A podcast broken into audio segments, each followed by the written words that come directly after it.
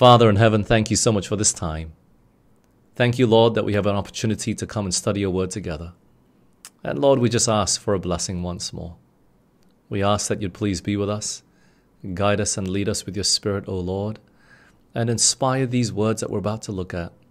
And please guide us, we pray, into all truth. In Jesus' name we pray and ask. Amen. Okay. So uh, I'm just pushing the comments to the side. You know, I want to look at little things this evening. You know, what we choose to do in those seconds that we wait for a bus amounts to big things in life. This may seem funny, but how long you spend on the toilet or in the bathroom, it matters. It really adds up.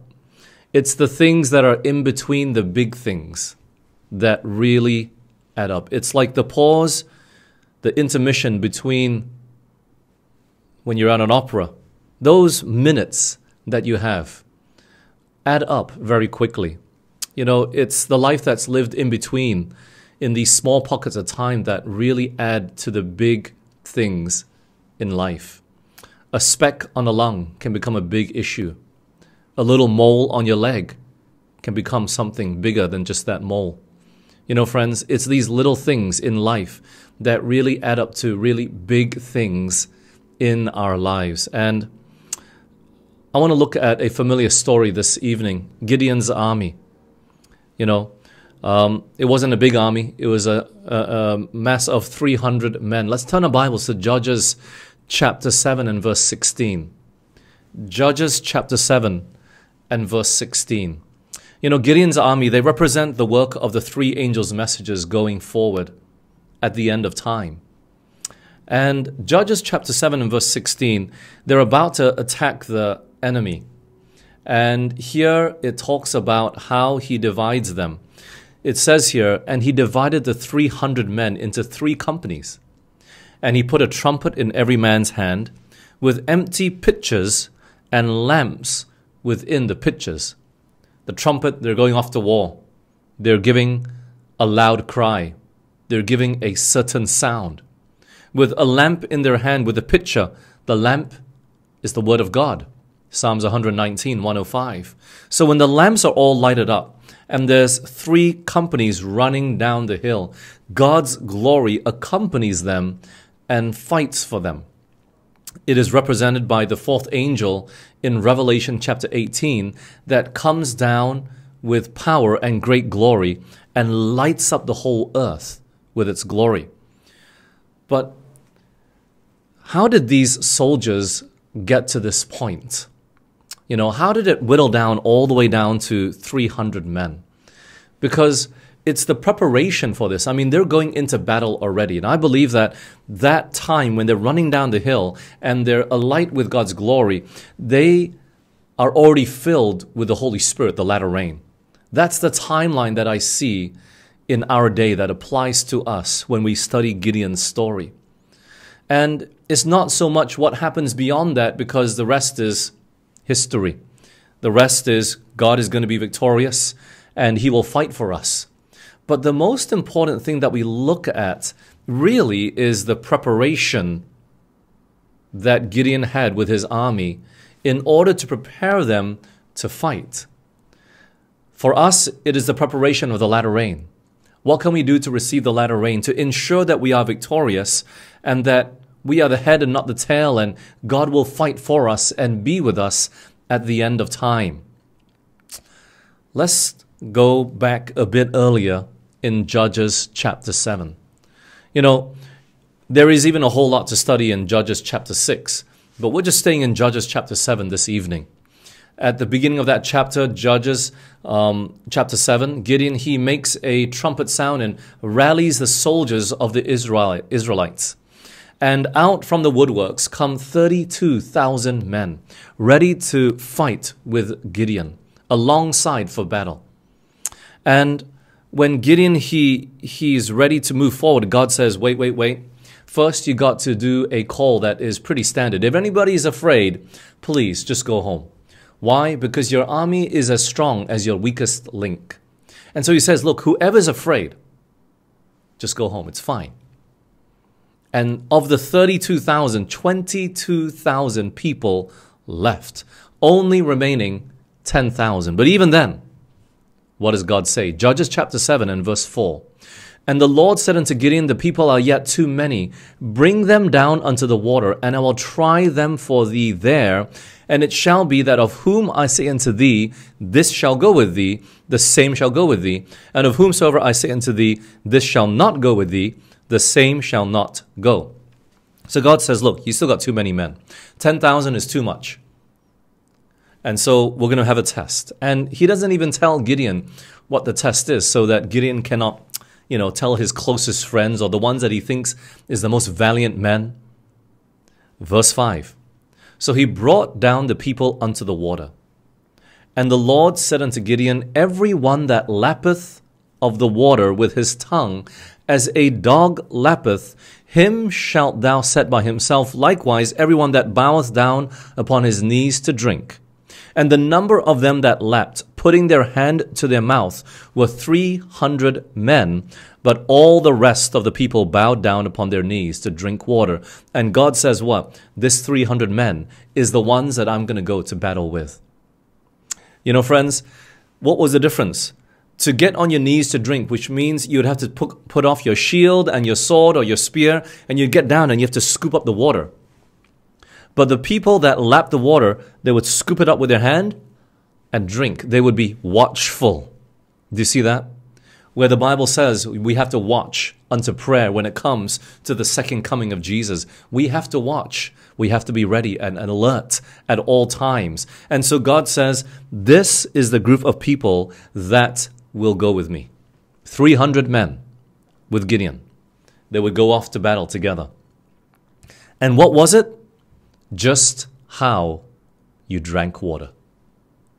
Friends, it is by the little things that God prepares us for the bigger things in life. And it's not only with Gideon and his army. When you look throughout scripture, you look at Samson. Simply don't cut your hair. Even though he was in this ungodly relationship with Delilah, even though he had done all these things and it was out of passion, Yet God had not forsaken him, so long as he did not cut his hair. Then you look at Abraham. God said, Abraham, in order for me to bless you, I need you to leave your country. That's it. Just leave, get up and move on. It's in these little things that God tests us, determines whether He can bless us, determines whether He can trust us, it's in these little things, in the pages of scripture in between. You know, Abraham is most well known for sacrificing his son Isaac, amongst and many other stories, but many of us, we don't realize that if he had not left, God could not have blessed him. He had to pick up and leave and go.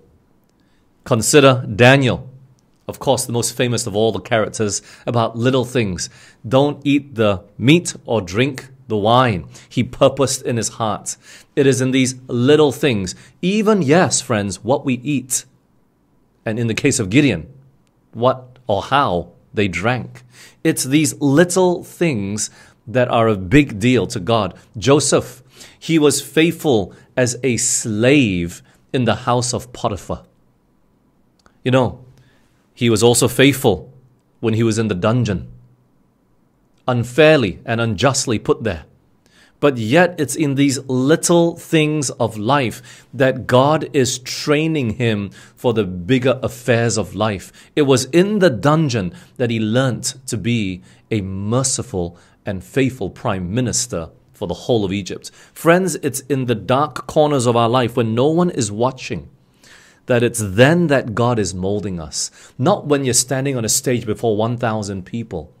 Not when you're singing a, a wonderful song to 100,000 people. It's not on the big stages of life that God tests us only, but it will demonstrate whether we've been faithful in those little areas of life.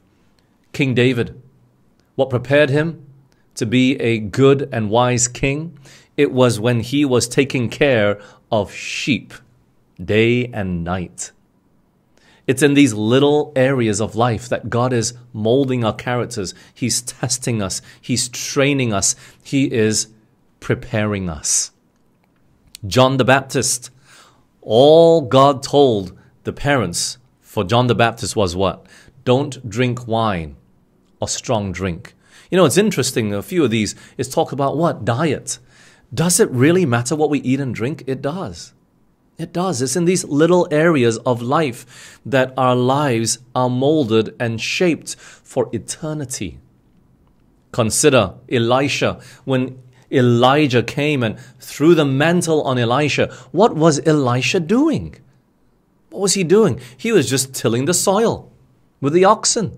He was minding his own business. He was being faithful to that which God called him. And you know what he would do before he became the prophet that would take over Elijah and do many more miracles than Elijah ever did?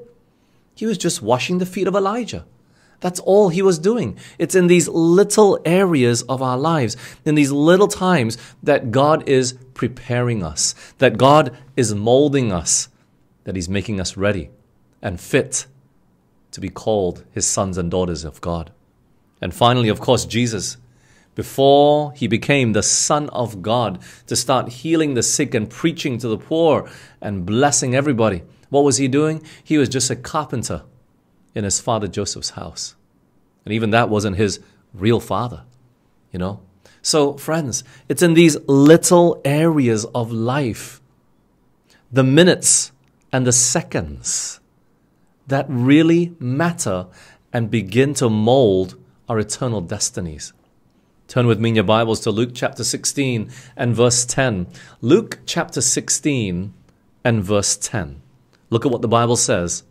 Luke 16, verse 10 He that is faithful in that which is least is also faithful in much. And he that is unjust in the least is unjust also in much. Friends, it's not possible to just think that in time of emergency that we can stand up and have this heroism about us and be ready just like that.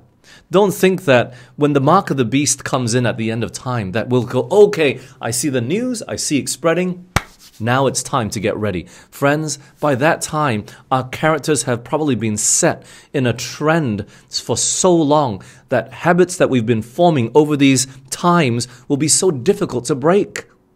Yes, there are some that have no idea about the mark of the beast. And they don't know when it's coming, just like us, but they have not the light nor the truth. But there are many of us who at this time understand the truth as it is in Jesus, but we are lackadaisical in our efforts. Friends, it's these times, the seconds and the minutes that we are living in, that Jesus is testing us. He's molding us. He's shaping our eternal destinies. In the book Counsels on Health 304.4, CH 304.4, this is what Ellen White writes Gather up the fragments, let nothing be lost. Referring to the feeding of the 5,000, and they gathered up 12 basketfuls, right? Gather up the fragments, let nothing be lost. Waste not the minutes in talking. Wasted minutes mar the hours. Persevering diligence, working in faith, will always be crowned with success. Friends, sometimes we think two minutes, five minutes, 10 minutes, it's not very much in the space and the span of time that we're given throughout a 24 hour day. But friends, it adds up. It adds up. And you could probably finish a book in a week or two in the minutes that we waste. It's in these short little times that we can store up the rich treasures of God's Word. I'll always remember there was one gentleman that came to our church many years ago in DAC, and he came and bore this testimony saying, I am so thankful to God for the traffic jam. Why? Because now I can listen to the audio Bible. And he is able to get through chapters and chapters of the Bible as he sits there in the traffic jam. And he says, Now I don't look at that jam as something so bad, but he praises God for it. It's in those minutes that we can use our time wisely for ourselves or for the glory of God. Friends, those minutes really matter. Another quote Manuscript Release, Volume 8, 395, Paragraph 1. 8 MR 395.1. Let no one lose minutes by talking when we should be working. There are times when he has no right to talk, not to stand still. Make not others idle by tempting them to listen to your conversation. Not only is your own time lost, but that of others is wasted. When you spend in chatting the time you should spend doing your work. The word of inspiration tells us that we are not to be slothful in business, fervent in spirit, serving the Lord. Then let all take hold of the work in earnest. Friends, in this new week, as we're about to reset, God is giving us six days to work. Sabbath, we can rest. And we got to be careful in the minutes that are wasted. You know, friends, we cannot keep Sabbath unless we are hard working throughout the other six days. It's not just remember the Sabbath day to keep it holy, and that's it. It then says what? Six days shalt thou labor and do all thy work. But the seventh day is the Sabbath of the Lord thy God. Then you can rest. We cannot keep Sabbath properly unless we've been hard working throughout the whole week. Friends, those little minutes that are wasted away really do matter.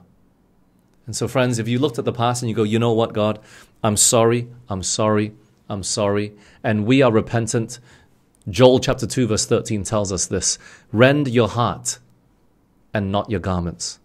And turn unto the Lord your God. He is gracious and merciful, slow to anger and of great kindness, and repenteth him of the evil. And then, of course, it says in the New Testament what? Redeeming the time that was lost.